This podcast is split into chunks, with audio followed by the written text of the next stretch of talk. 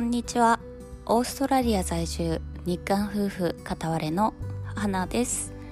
この番組では韓国人夫パクさんとの日常やオーストラリアの生活で気づいたことなどを発信しています。はい。ということで、えー、今日は4月20日火曜日となっています。はい、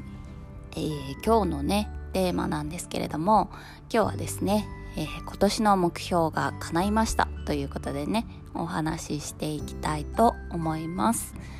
はい、えー、で今年のね私の目標なんですけれどもはい、えー、1月のね、えー、もう半ば過ぎにね目標を立てたんです。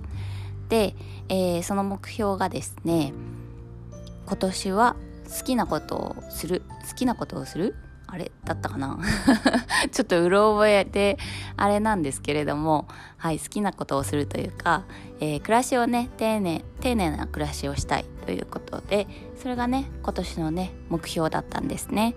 はいというのは、えー、今までね3年半ぐらいね学生生活をこっちでしていたんですけれども、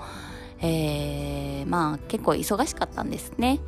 はい、えー、まあ学生といえど、まあ、学費と生活費はね稼がなきゃいけないので、えー、お仕事をしながら、えー、学校行きながら、えー、勉強もしながらという感じでですね、えなかなかねまあ英語がねそんな得意でないっていうのもありますし新しい分野でね勉強していたのもあったので、え学校以外の時間もねかなりね勉強に時間も当てていたんですね。はいで、えお仕事もしてまあ、ホリデーになると、えー、仕事の、えー、制限時間がねなくなるので、えー、ホリデーになると、まあ、がっつり仕事してという感じでねなかなかねゆったりできる時間ってなかったんですね。はいでまあそんな中でねあ本当はあれしたいなあれしたいなっていうこれしたいなとかいう思いがありながらできなかったことがいっぱいあったんですけれどもそれをね今年はねしたいなと思っていたんです。でその何がしたいかなって考えた時に、えー、私はね何だろうなゆったりした仕事仕事じゃないゆったりした生活がしたいって思ってたんですね。はいでまあゆったりしたってなんだろうなって思ったらまあ自分の趣味に時間を費やしたり、えー、ちゃんとしたね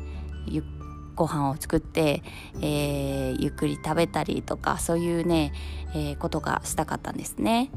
はいで、えー、まあこと今年じゃないや今月に入ってからですね、えー、まあちょっとね、えー、病院病院というかねに通っている関係でですね仕事にちょっと行けなくてですねはいその分ですねまあお家にいる時間が増えたというかまあほぼほぼお家にいるんです。はい。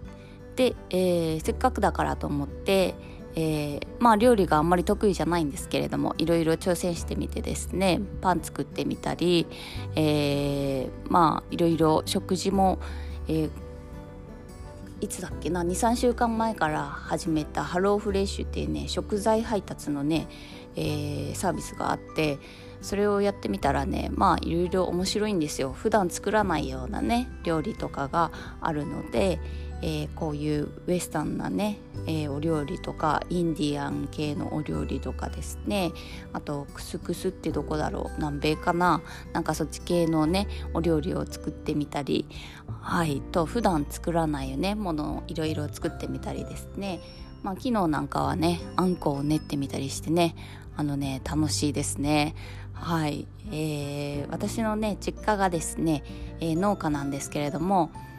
うんなのでお庭お庭というかねまあ畑の余ったとこみたいなところにね場所があるのでそういうところでね、えー、いろんなお野菜を作ってまして、えー、まあなのでほぼ自給自足じゃないですけれどもお野菜は大体ねあのお家のお野菜で間に合うんですね。でその中で小豆とか豆類もねいろんなもの作って、えー、味噌作ったりとかあんこ作ったりとか、まあ、煮豆作ったりとか、まあ、他にもねいろいろ作ったりとかしてたんですけれどもうんなんかそうですね。若い時は何も思わなかったんですけれどもこの年になってみてねなんかそういう生活ってすごくいいなと思ってはい、えー、まあ庭はないのでね、えー、野菜はちょっと育てられないんですけれどもまあ小豆あるし買えばあるしちょっとあんこ炊いてみるかということでねあんこを作ってみたりですね。まあいろいろケーキ焼いてみたりとかですね。まあそんなね生活をしています。で、えー、趣味もねあの手芸がすごく好きなんですよ。うん、なので、えー、そっちの方をねもう何年もやってなかったんですけれどもやってみたらちょっと止まらなくてですね、えー、まあいろいろね編みぐるみも何体作ったんだろうな